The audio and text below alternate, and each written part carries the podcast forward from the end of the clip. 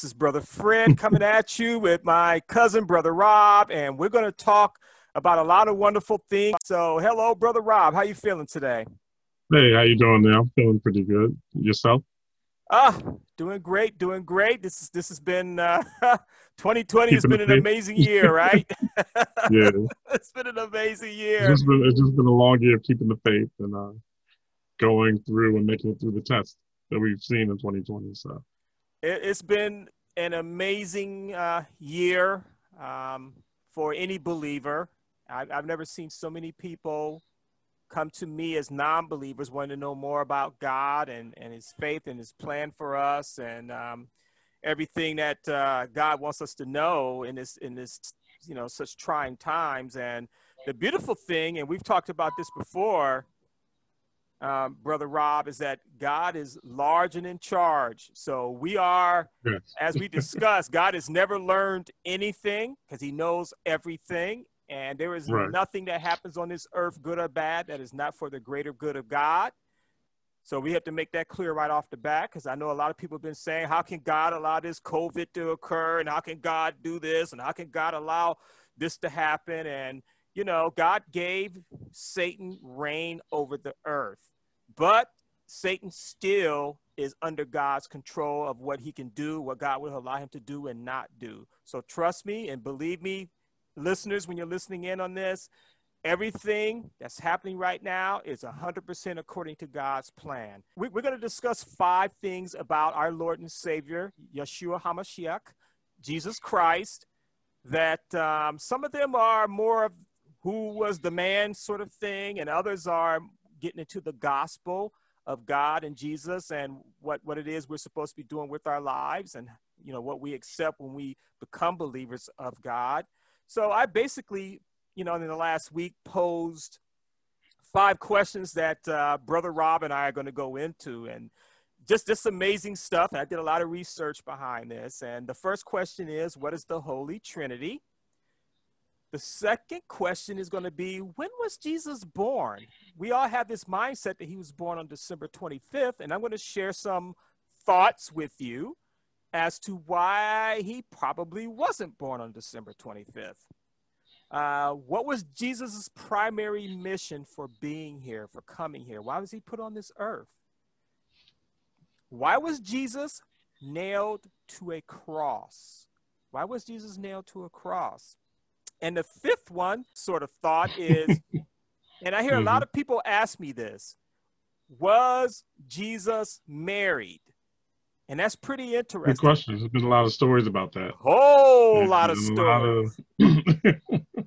and the answer to that, and, and, in my research, that was the simplest one to um, sort of shed some light on, Brother Rob. And right. it, it's going to, yeah, we'll, we're going to we'll, we'll keep that to the end, right? We'll, keep keep the listeners hanging on. we're, we're going to keep you hanging up to the end of that. So hopefully you'll hang around to hear the uh, that part of the discussion. That, that that's going to be an interesting thought for for. Now, any... one thing I thought that was yeah, one thing I thought was pretty interesting. You were um, as we were chatting earlier, you were discussing there were competing narratives about Jesus's life. And can you tell me a little bit more about that? You know, you were mentioning Andrew versus Paul, and you know who was the more successful in terms of um, shaping the narrative that we know about Jesus today. Yeah, that's a pretty interesting uh, because it, you know God has been really we've been flying to His script of how He wanted this world to go in, in every moment of the history of mankind, from from Adam and Eve all the way down to where we're not we are now and what's interesting is you had Andrew, his brother Andrew, who had his own belief system in who Jesus was, because after all, he grew up with his brother. And he knew Jesus was a holy man. He knew Jesus was the Son of God because he saw enough to really believe and know these things. But, you know, his viewpoint of, of the Jesus, because he grew up with him, was a little bit different than what um, what God revealed to the Apostle Paul. And if it's kind of interesting, uh, uh, Brother Rob, because if Andrew, and, and they had like a little tug of war uh, back then, and it was, it was, a, it came down to the winner takes all, and the loser basically had to shut up and let it fly. And of course, we all know if you read your Bible that the Apostle Paul, who wrote some of the uh, Gospels while he was uh, in prison waiting his own execution, who was beheaded for his faith. And we'll talk a little bit more about that when we get into, um, uh, you know, why was Jesus nailed to a cross and, and what believers have to do as far as being persecuted. But um, Paul basically won the argument by, by default, and a few things happened that aligned with that but um, it's it's it's mind-boggling because the the gospel basically Paul started the gospel, and it's the same gospel that we are using today as well into the future of of who Jesus is, and you know the the gospel includes the Trinity. And that goes into the first topic is what is the Holy Trinity? And we all know the Trinity as what, Brother Rob? God the Father, God the Son, God the Holy Spirit. God didn't leave this open to debate at, at, about what the Holy, about what the Trinity is. So it's kind of interesting, and He didn't leave it up to question and debate or anything else. So, Father, we got our Father, our Heavenly Father, and just just a physical description of God will tell you how big and how powerful he really is. I mentioned earlier, right? God has never learned anything. He's always known everything. He exists outside of time in the fact that he made time when he created everything. He created the universe, he created everything. And I know scientists have their Big Bang theory and blah, blah, blah, which makes sense because science is not a bad thing all the time. I, I feel science is man's way of trying to prove what God already put into motion.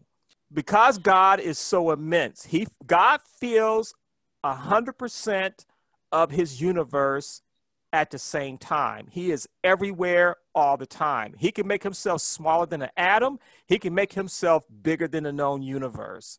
No human can directly look at or address God. Everything goes through Jesus. So when you get saved or and baptized, you get saved and baptized because of the blood that, that was shed on Calvary through Jesus. When you pray, your prayers go through Jesus. He's the interceder for all of our prayers.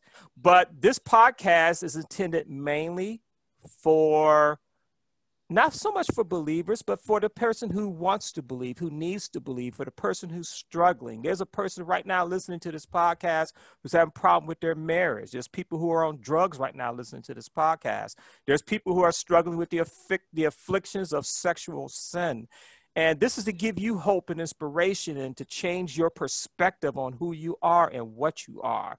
We were all created in God's image. We in the human form, there is no way you could relate to who God is. None of us can.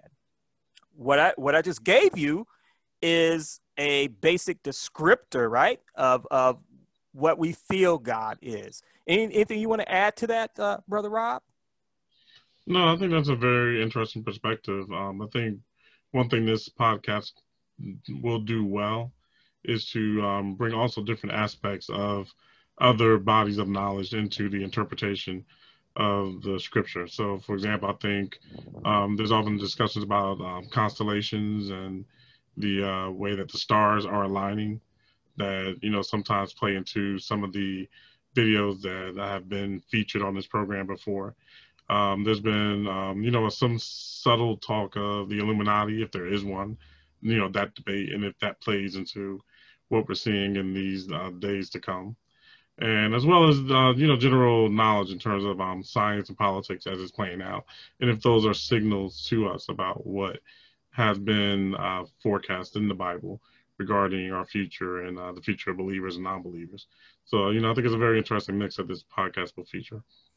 And one of, one of the things God has shown us in this Bible study is how to use not only the Bible but science and psychology to see what God is doing in third heaven and how it's manifesting itself in second heaven, which is outer space, and in first heaven, which is on this planet.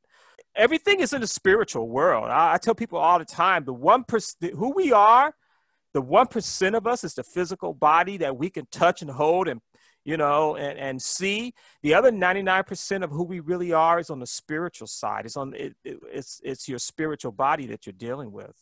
Rob, for the listeners out there, we're going to be reteaching some of the lessons that we've already gone through because they're very real, they're very relevant to what's happening today in, in the Bible. And I think it's a very um, different perspective that has not really been seen a lot in terms of the discussion of theology.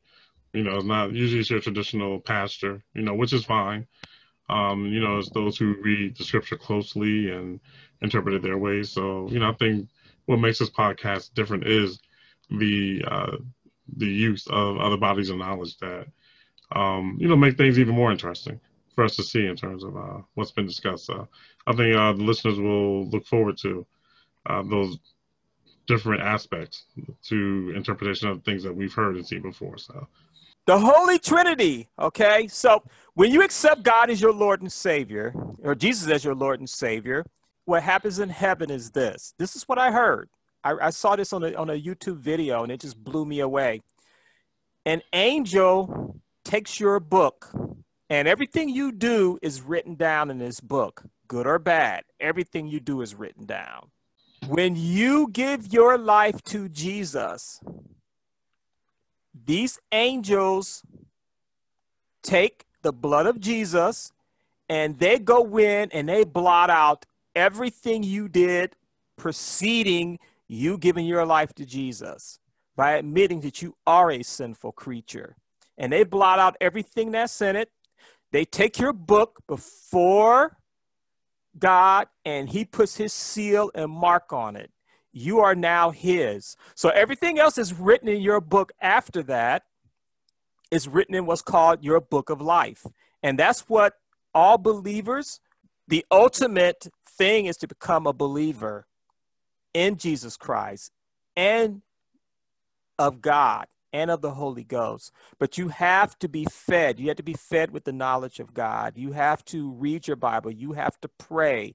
You have to continue to study the word and digest the word so that you can continue to grow because your work is not your works that get you into heaven, is you bearing fruit what you've done since you became a believer. And I know a lot of people say, Oh, I'm a Christian, I'm a Christian, I'm a Christian. And then they want to sit on the sidelines and not do anything at all. But if you look at what happened to the apostles, if you look at what happened to Paul, if you look at what happened to Jesus himself, because he was the ultimate example of what we should be doing when we're here. Every last one of them had their missions, and they were all believers something amazing happened to them that propelled them to go out and do the things they did. Jesus allowing himself to be that sacrificial lamb. Because if you remember, he asked for that cup to be passed from him. And from everything I've learned, the reason why he did it was not because he was afraid of dying, not because he was he he was afraid of being tortured, because he didn't want to be separated from God. And he knew during that process of being crucified for him to die on that cross because the Father, the Son, and the Holy Ghost are really one entity. There's three that are really in one entity. And I've talked to plenty of friends, Brother Rob, who said, that don't make any sense. It don't make any sense. Well, you know what? To the average human, it doesn't make sense. It doesn't make sense all the time to me, but it's a part of my faith and belief because Jesus said himself before he left this planet and ascended into heaven, You are going to do greater things than even I. And if you remember, the apostles were sitting in the great room, and all of a sudden the Holy Ghost ascended onto them. And then they went out and did the things that Jesus wanted them to do. Same thing happened to the Apostle Paul. So it's the Holy Ghost. So when Jesus sent it into heaven, the gift he left us was himself in the spirit form as the Holy Ghost. And anybody that truly believes in Jesus Christ, the gospel, that truly believes in the gospel, at some point when you have enough faith and belief, the Holy Ghost enters you. So the Holy Ghost has been here since it ascended into Jesus, since it's ascended into Jesus as a dove from heaven, in my opinion, the Holy Ghost has been here the entire time The first one to receive it was Jesus himself, because he is our great Messiah. He is the great I am. So he was the first one to receive it, and it's been here ever since. And whoever believes in him, when your faith has grown enough, you will acquire the Holy Ghost. Next on the list. Number two. Number two. when was Jesus born? December 25th. Oh, I, thought it was, I thought it was December 25th. Eh. December 25th. December 25th. I put an article from the uh, History Channel, and it, it this was written. Uh, this was originally published in 2010, and this this came out on uh, A&E Television Network, and it talks about basically Christ is born is the name of the article, and I'm gonna read an excerpt from this.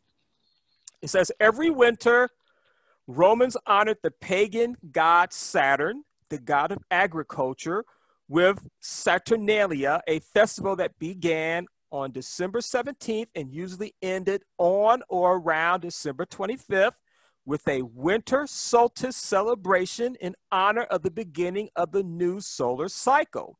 This festival was a time of merrymaking and families and friends would exchange gifts.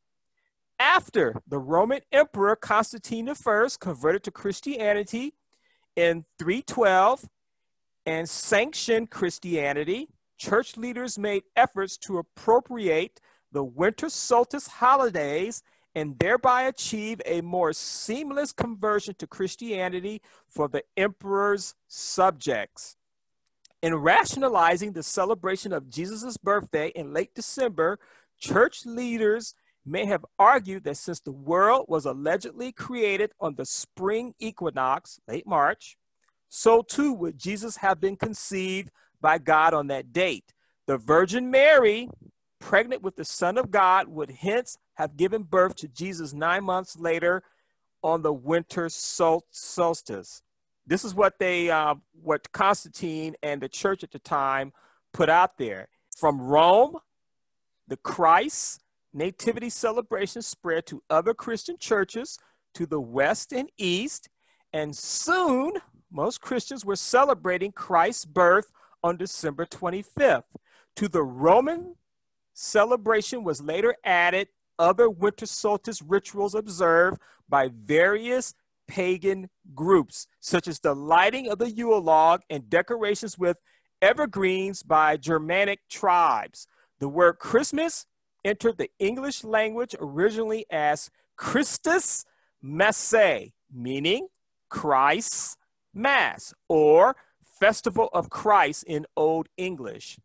I always thought, I always thought it was kind of interesting, brother Rob, how I see every year I see people driving around in their SUVs with evergreen trees.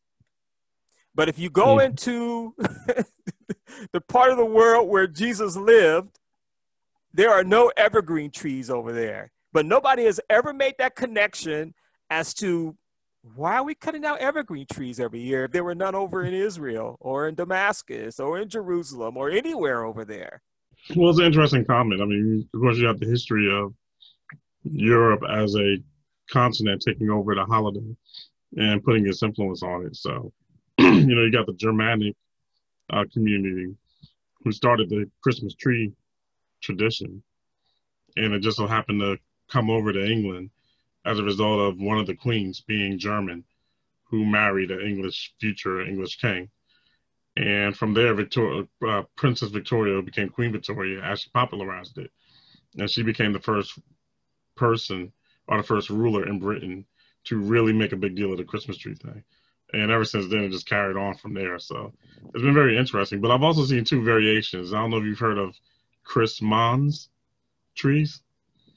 Have you are you familiar with that term? Or have no, you heard that? No, carry on. Um, it's, no a, it's, a, tradition that the uh, that you saw in the um, Catholic religion where they took trees and they decorated them as Christmas trees, but what they did was refuse to put any secular ornaments or decorations on the tree. So it's a Christmas tree in terms of how it looks, but the only thing you'll notice is that there's no non-secular ornaments. So everything is about whatever faith it is that that tree is being uh, celebrated with.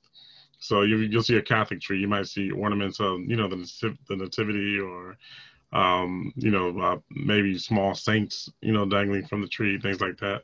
So, uh, you know, it's been, it's been interesting to see how, even though Christmas started out as a really a pagan holiday or, you know, its origins were that, it's been merged into almost like a full circle.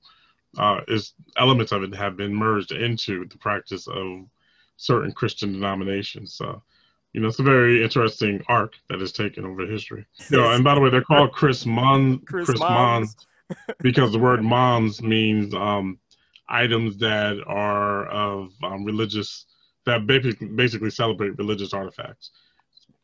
So the ornaments themselves are just things that symbolize some of the things that are taught in different denominations, but those are called Mons basically, which is why they're Chrismons tree rather than a Christmas tree even though it's all in the same holiday and the same uh, celebration of Jesus Christ. But, mm-hmm. The fact that we're celebrating uh, Jesus's birthday and when it's not really Jesus's birthday, right? And some of the other things that we do, like celebrating, uh, you know, the well, Sabbath, Easter. the Sabbath day, and Easter. Well, Easter might be a little more relevant as far as when it happened, but um, it, it, mm-hmm. Sunday, Sunday, and that's that's a whole whole different thing. And it but it's all part of what's going to happen. And this coronavirus is part of it. And i'm going to cover all those things. Rob, brother rob and i we're going to cover these together for you. And the, the object here is to open your eyes and to really see what's going on.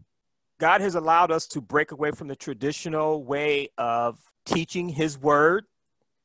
So we're going to bring in a lot of science but everything is based in scripture what we're doing. And you're going to see how what it, what scientists have proven really supports things that are already written in the bible. And we're going to be showing you a lot of those things and it's going to really open up a lot of people's eyes to a lot of different things. So as far as this christmas tree thing we need those trees. Trees provide oxygen. If you had to change anything about this December 25th thing, since you don't want to go back and see the real truth, and I'm gonna we're gonna do a podcast actually going over the actual day or, or time period or month Jesus was born in, and you're gonna be totally shocked. But let's keep those trees alive. We need those trees for oxygen. we don't need to cut down any more trees. I know they look beautiful and they smell good and, and all that, but uh, th- this is something that we really need to think about. The things you're taught when you're young from the time you were born forward, 99% of the population will not question if it's valid or not. And I look at Christmas as being sort of that. You've always been taught that this is the way it is. Some little Caucasian gentleman with a beard come down your chimney, chim, chimney. And what's so interesting is most houses don't even have chimneys. So how do you explain that one? and deliver these gifts and all this stuff. And it's it's so funny that they built a whole whole process around this whole thing. Third on the list. What was Jesus's primary mission for coming here? What do you think, Brother Rob? I was always taught that he was here to save humanity by dying on the cross. And basically, uh, what what you just said is is pretty much the essence of the gospel of Jesus Christ. It's, it's pretty much it. Jesus was sent here by his Father to save humanity so that we don't have to be responsible for our own sins and and be, and suffer hellfire and damnation and even more importantly being separated from God because let's let's let's think about this for a minute. God made the universe. Stay with me, audience. The uh, the and I know scientists like to say that the universe just popped up on its own. All right, the universe is expanding. We all can agree to that. Scientists say it too that the universe is expanding. So what that really means is at one point it was all one mass. There you go. There's your Big Bang. But where did that initial mass come from? Well, that's a good question. I think that's where, for someone like myself, you can mix the religion with science because at the end of the day, you know, from my layman's point of view, I've always felt that, you know, science was given to us by God and the things that we have discovered were things that he revealed to us, you know, through the field of science. Uh, the Big Bang is is very interesting, and you know, it certainly makes sense, you know, when you hear it and you look at what's out there.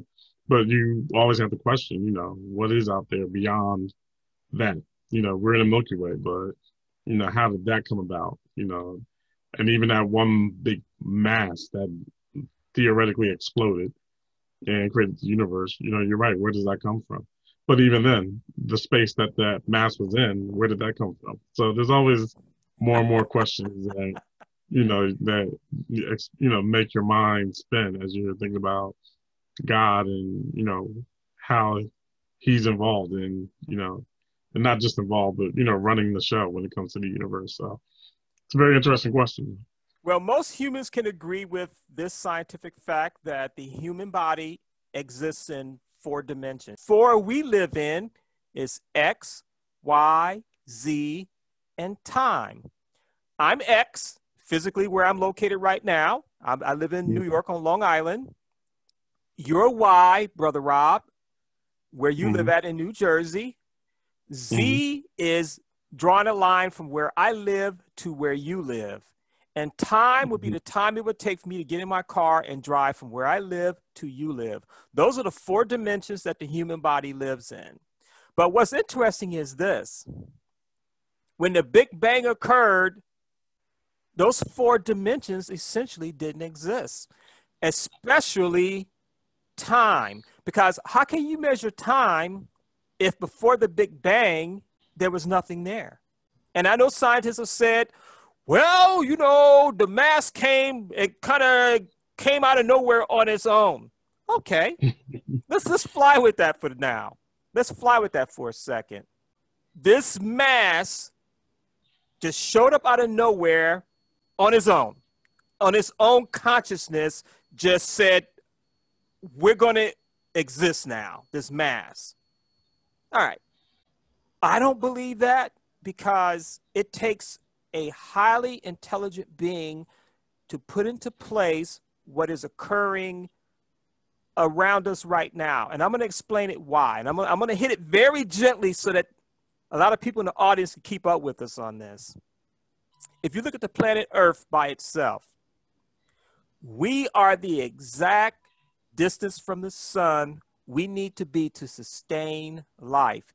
If you increase or decrease our distance from the sun more than one degree, life on Earth probably cease to exist. All right?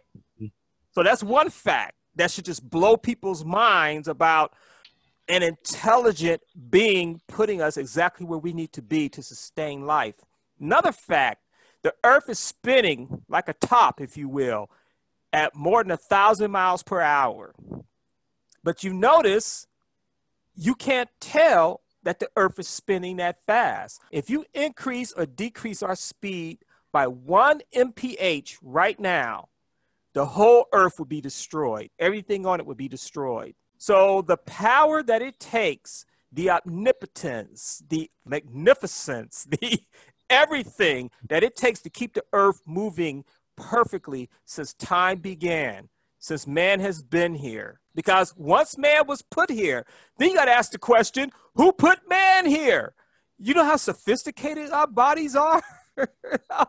I could spend uh, I mean, I'm in the medical field. I could spend weeks talking about the human body and all the different processes. And why do you think we haven't been able to create artificial intelligence to do everything that the human body does? Because I weigh 160 pounds. To be able to create an artificial intelligent being, the machine will wind up being three to four times the size of what I am now to do to function and do all the functionality and everything that I'm doing the, your autonomic system, your your breathing, your cell repair, your regeneration, respiration, Krebs cycle, everything. It's a you are a finely tuned instrument that was created by someone who was very very smart. Do you know that there's thousands of bacteria in your mouth? Thousands that are natural, what we call normal flora that are in your mouth. And a few of them are pathogenic, meaning that if you move them six inches up into your brain, will kill you. just an aside, I was listening to a NPR report about bacteria in your mouth and how scientists were almost viewing it as basically a bunch of bacteria living in a community in different apartment buildings. and they were kind of associating or trying to learn which bacteria were doing what functions based on where they were on your tongue. So just to further illustrate your point of how complex things are, you know, it's amazing even to that degree. There's not just a bunch of bacteria on your tongue. They're actually organized in a certain way to function and to contribute to the life processes that you were discussing earlier. I think it's kind of interesting because since the fall of man, and we're all considered to be um, ancestors of Adam, also known as Adam. And when Adam had his quote unquote great fall, God already had a plan in place. And this is going back to Jesus' primary mission. God already had a plan in place because God has never learned anything. So he already knew man was going to fall. Just like when he created um, Lucifer, he was God's number one angel. God pulled away and that's when Lucifer fell into sin. But God already knew Lucifer was going to choose the path that he chose. He already knew a third of the angels was going to side with him. And this is something God already knew, just like he already knew. And it's kind of funny the way the Bible is written. When Adam committed the, you know, Adam and Eve committed the great sin of eating off the tree of, of knowledge, that God came and, you know, sauntering through the garden, as it's put, and it was sort of discovered to God because he's, you know, that um, that not only did Adam and Eve commit a great sin, but that they were naked and they were hiding their nakedness, and so, you know, he's asking the question, Adam, uh, why why are you uh, clothed? What why what's that? Why are you wearing that? And Adam replied, uh, "Cause I'm uh, I'm naked." Who told you that we're naked? don't think for a minute that God already didn't know as soon as he showed up. As soon as he made Adam, that he didn't he already knew Adam was going to fall. He already had a plan in place through his son Jesus Christ, basically taking himself, putting himself into human form and coming to be the great sacrifice for man because none of us can relate. That's why we have Jesus. No man can relate to who and what God really is. None of us can. And it's kind of interesting, Brother Rob. I saw a YouTube video that was talking about uh, that they went into heaven until you pass on to the other side, which means physically die and go into heaven. You can't see God's face, He will not show you His face. Because to show you His 100% true essence of Him will automatically kill your body. Why? Because when you die, your sin is contained in your physical body. Your spiritual body goes back into heaven if you belong to God. If you belong to Jesus, that's that's what happens. So this person that went that visited heaven said that they saw the throne and they saw God on the throne. Basically what they said is God was so big that they guesstimated just the front of his throne alone was probably 30 miles high. That's uh-huh. how big God was. And that's just the appearance to them that he wanted them to see. Wow. So, how can any, he is so magnificent and powerful and big and perfect that the, because we are born sinful creatures, I don't care how cute your baby looks, listener, your baby is born a sinful creature. And I could prove it to you very simply.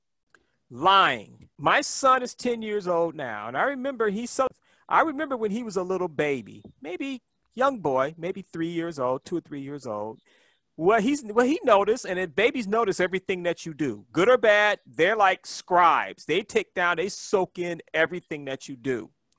And he got to a point when he was in daycare in his early years where he noticed that when he did well, he got rewards. When he didn't do well, he didn't get a reward. So this genius on his own figured this out. If I don't tell the truth and I tell a lie, I'll still get my reward. I didn't teach him how to do that.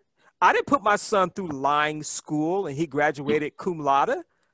He figured this out on his own.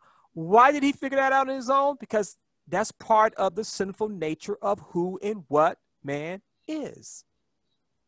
It's very simple. That's a, psych- a psychology 101. That's who we are. So God knew through Adam's sin that all man, because Adam was perfect in every sense. He had a spiritual body at the time. He didn't he had a spiritual body. But when he fell from grace, when he and Eve ate of the apple, their part of their punishment was to lose their spiritual body, and they probably lost it. As soon as they ate into that apple, they automatically lost their spiritual body. So trust me, God already knew, He already felt that they had pulled themselves away from Him. And He already right. had a plan in place to pull them back to Him. And that was through His Lord and Savior, Jesus Christ. Amen. Amen. so Jesus' primary mission was to be the sacrificial lamb for us to die for our sins.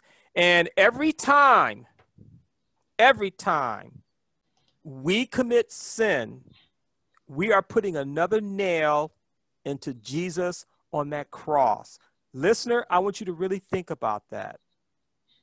This is a, a man who came into this world who committed no sin. He did nothing wrong. Nothing wrong. But yet he loved us so much. His father loved us so much that he allowed himself, his son, God allowed his son to be tortured, beaten. And this goes into the next number four. Why was Jesus nailed to the cross?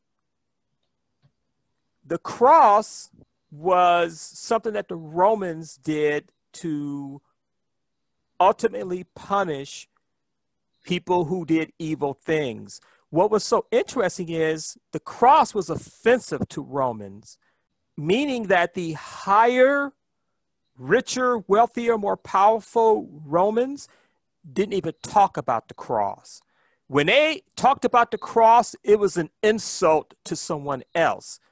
I ought to nail you to the cross. It was an insult. They were hurling an insult at someone else. It's something that they did to their citizens, to the lower class. It was considered something you did to your a dog, somebody that meant nothing to you. So to them, Jesus, who was our Lord and Savior, meant nothing to them, meant absolutely nothing to them.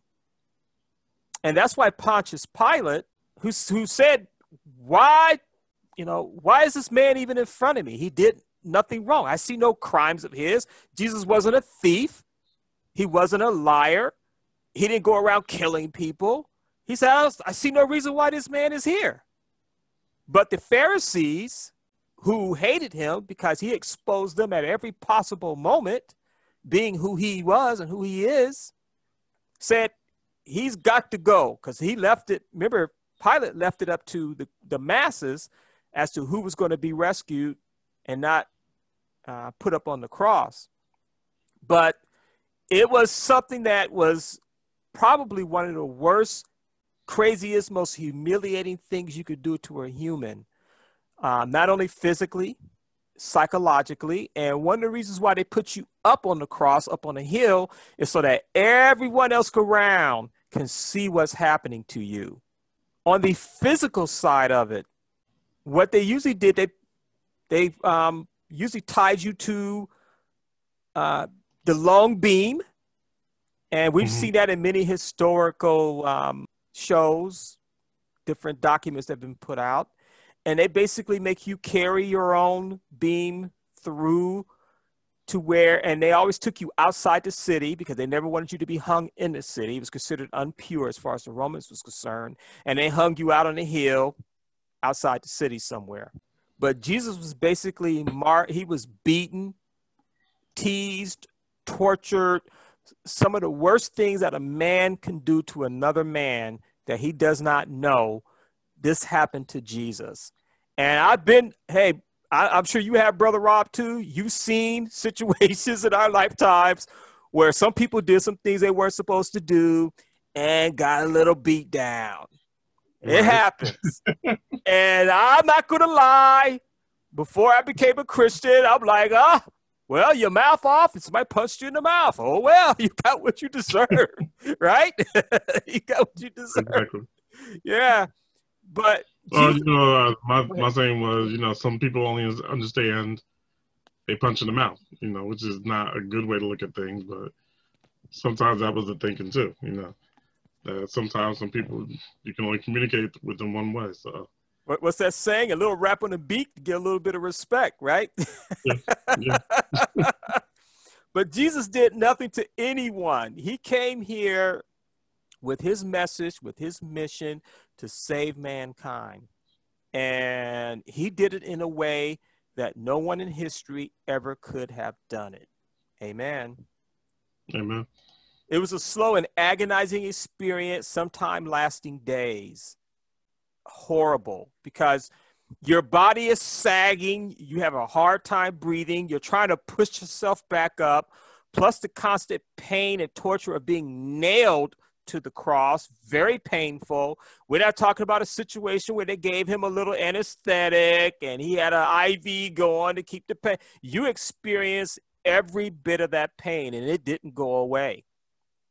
It didn't go away. So the being nailed to that cross alone probably I mean the average person it would throw you into shock the amount of pain because your hands and your feet has some of the most sensitive nerve endings on your body.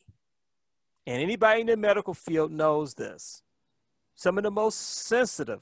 I've, I've done phlebotomy on people. I've had people who didn't have good veins in their um, in, in the middle of their arm, right, right, right in the elbow. I'm trying to keep it in layman's terms for people.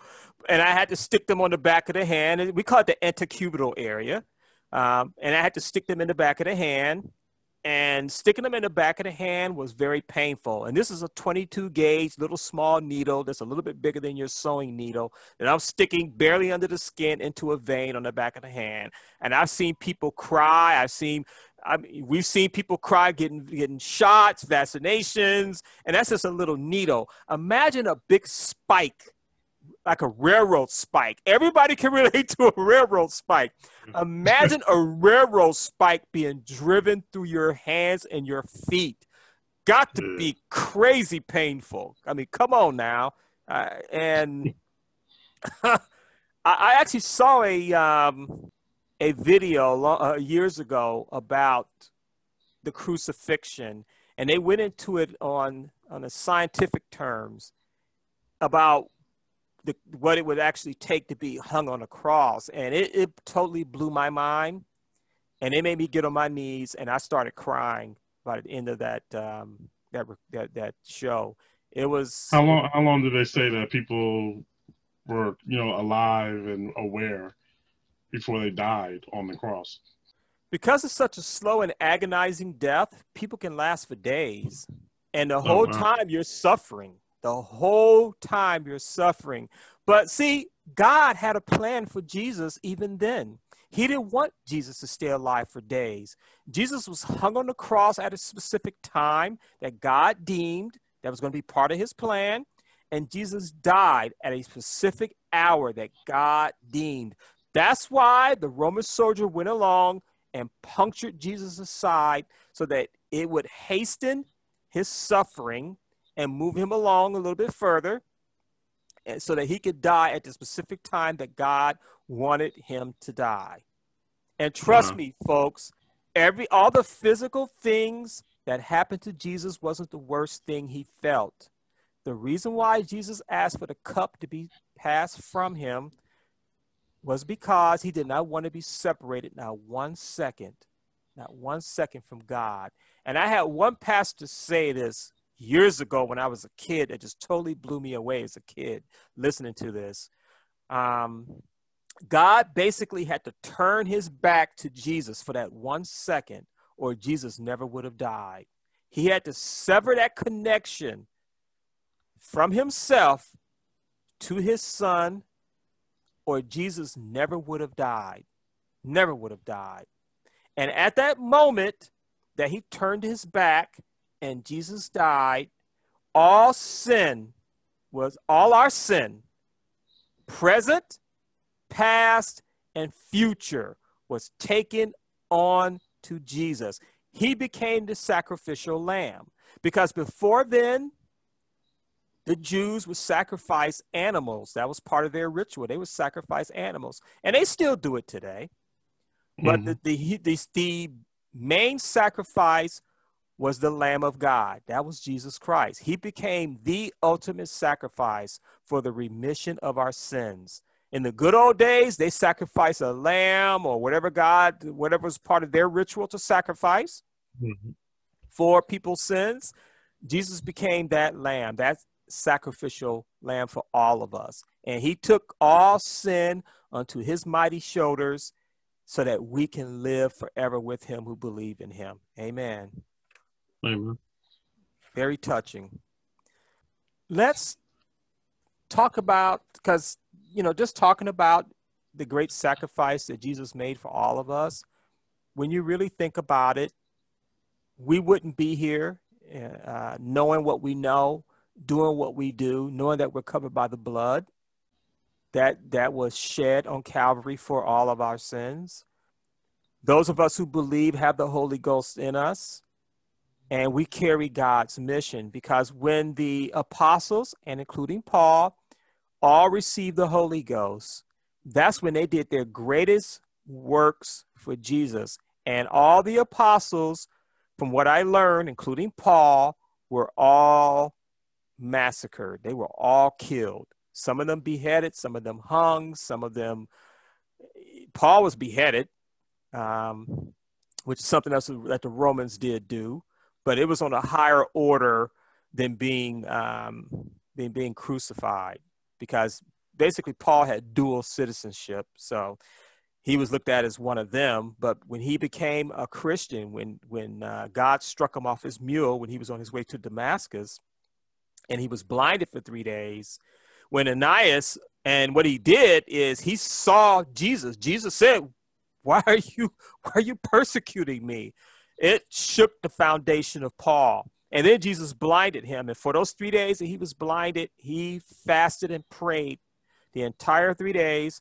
And when Ananias prayed over him and gave Paul his eyesight back, the Holy Ghost entered Paul.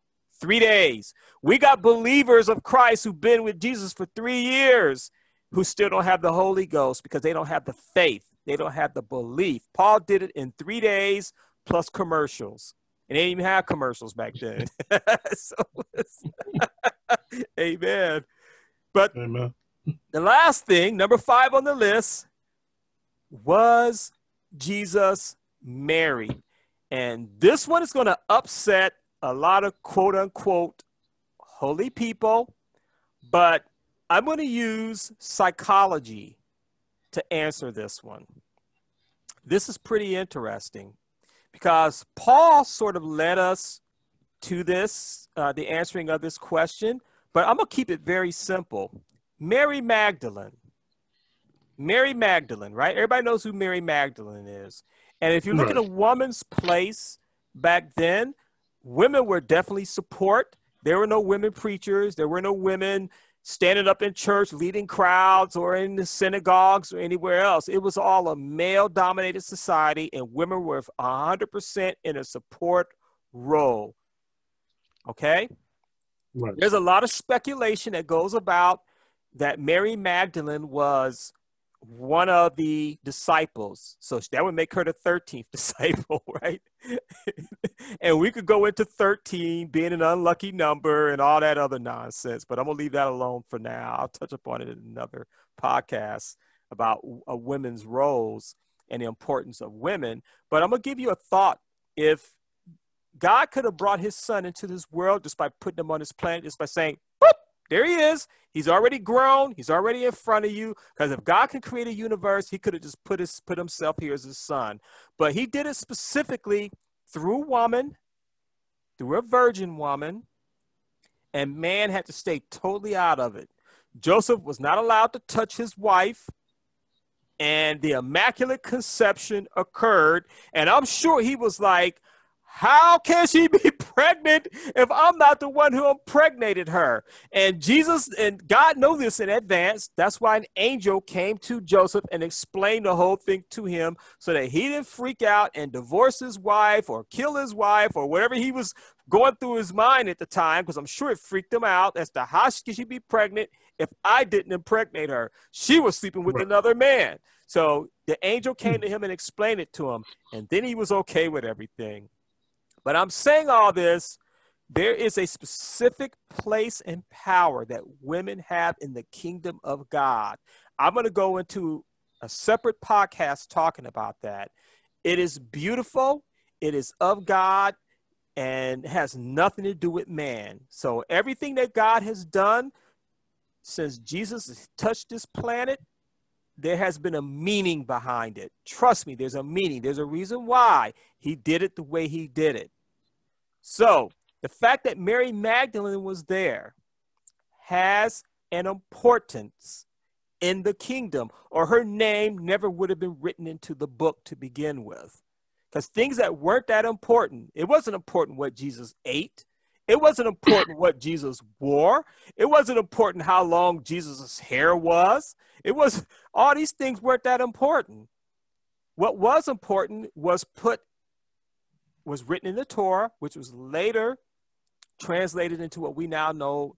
And probably there, there are more than probably 50 or 100 different translations of the Torah, but the one that most of us agree with and go by is the King James Version of the Bible. She was never removed from that. She's always been part of that. So that tells me she has some importance, but I'm going to show you why. Because I know you all been waiting for this. Very simple. Jesus was crucified on the cross. His body was taken down and he was laid into a tomb. The one that the Bible says went and prepared his body was who, Brother Rob? Mary Magdalene. Bingo! Well, it, was, it, was, it was his mother and Mary Magdalene. Magdalene. Bingo! Then they broke. Yeah. The mother did it because that was his mother. But why was Mary Magdalene there? Remember, the Jews had 100% specific customs and courtesies that they all abided by, especially women. Especially women. All women in those day and age knew their place. Sorry, ladies, I'm not trying to put you down. This was this was thousands of years ago. They all knew their place. Mary Magdalene would not have been there if she would not have been somebody that was critically important to who Jesus was. I'm going to go out on a limb and say that was Jesus' wife, Mary Magdalene, or she wouldn't have been there to help prepare his body. How do you know that? That's, so you're basically saying that based on the circumstances, you have to interpret that she was his wife based on the uh, circumstances that involved her presence in the Bible they had strict customs back then. And those strict customs, especially when it came to death and burial, they were very strict on their customs. And I don't think Mary, his mother, needed the help to go prepare the body and just say, "Why don't you just break our ritual and tag along?" This is this was the one of the most important the he is the most important enigmatic figure in the history of mankind.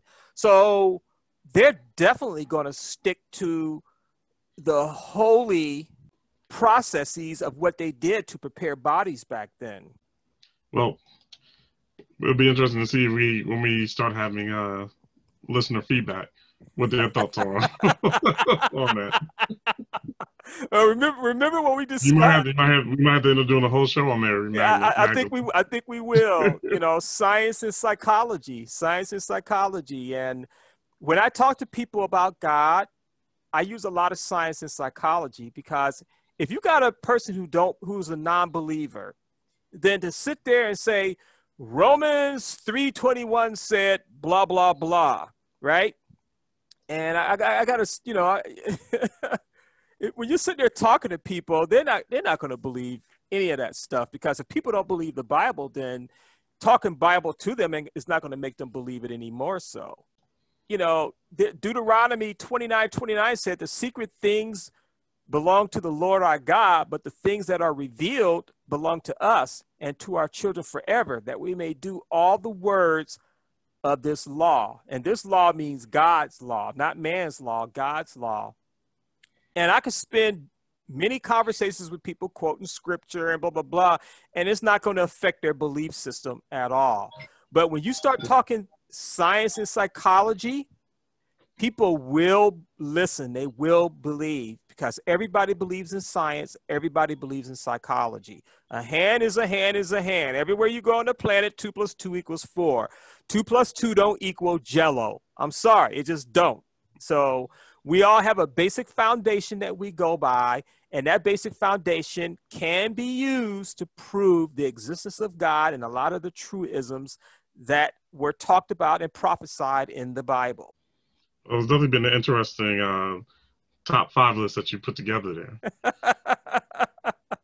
well, it's it's, it's been a lot of fun and been a lot of uh, interesting facts about uh, Jesus that uh, we did and didn't know.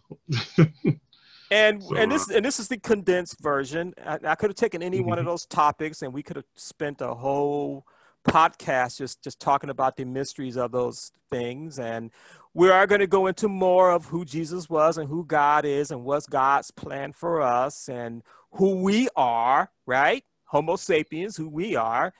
And you know we're going to answer those questions for people. Do did uh, dinosaurs really exist right?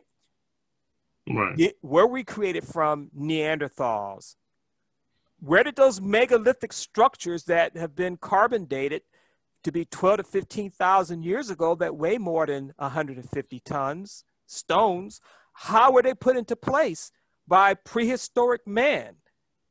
We're going to go into all that. Do aliens really exist? Outer space aliens, not illegal aliens, outer space aliens, do they really exist?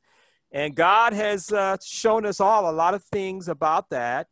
And we're going to go into a lot of those topics of discussion in the next few podcasts and really dig into the trenches and show people that there is a connection with what's going on in first heaven, which is earth, second heaven, which is outer space, and third heaven, which is heaven, heaven, where our Lord and Savior Jesus Christ is at, preparing a place for us. So, because he is going to come back one day and be with us and save us from ourselves, basically. So, and uh, we're going to talk about a lot of those things. We're going to have fun while doing it and learn and grow together. Amen. Amen. We are nothing without you, Father God. And I know the enemy likes to say otherwise, but we're going to go into great detail to really show the world at large, everybody that listens to these podcasts, who and what he really is. Then that only leave one thing. People will either believe or they won't believe. And God, you put yourself out there 100% all the time as the ultimate litmus test, every word, every word that either it could be proven or not proven, believed or not believed. And you give us that choice because you do not accept lukewarm. You do not accept middle ground from either of us. We either believe in you and we're going to be spared hellfire and damnation, or we're not going to believe, and one day we're all going to suffer our own, not only physical death, but being separated from you, Father God, and experience the torture on an eternal level for not accepting you as our Lord and Savior. Amen and amen. Amen. So thank you, Brother Rob. It's been uh, an amazing conversation. Thank you, yep, Jesus. Thank you, listener. Everyone out. All right. Until next week. Until next week. Amen.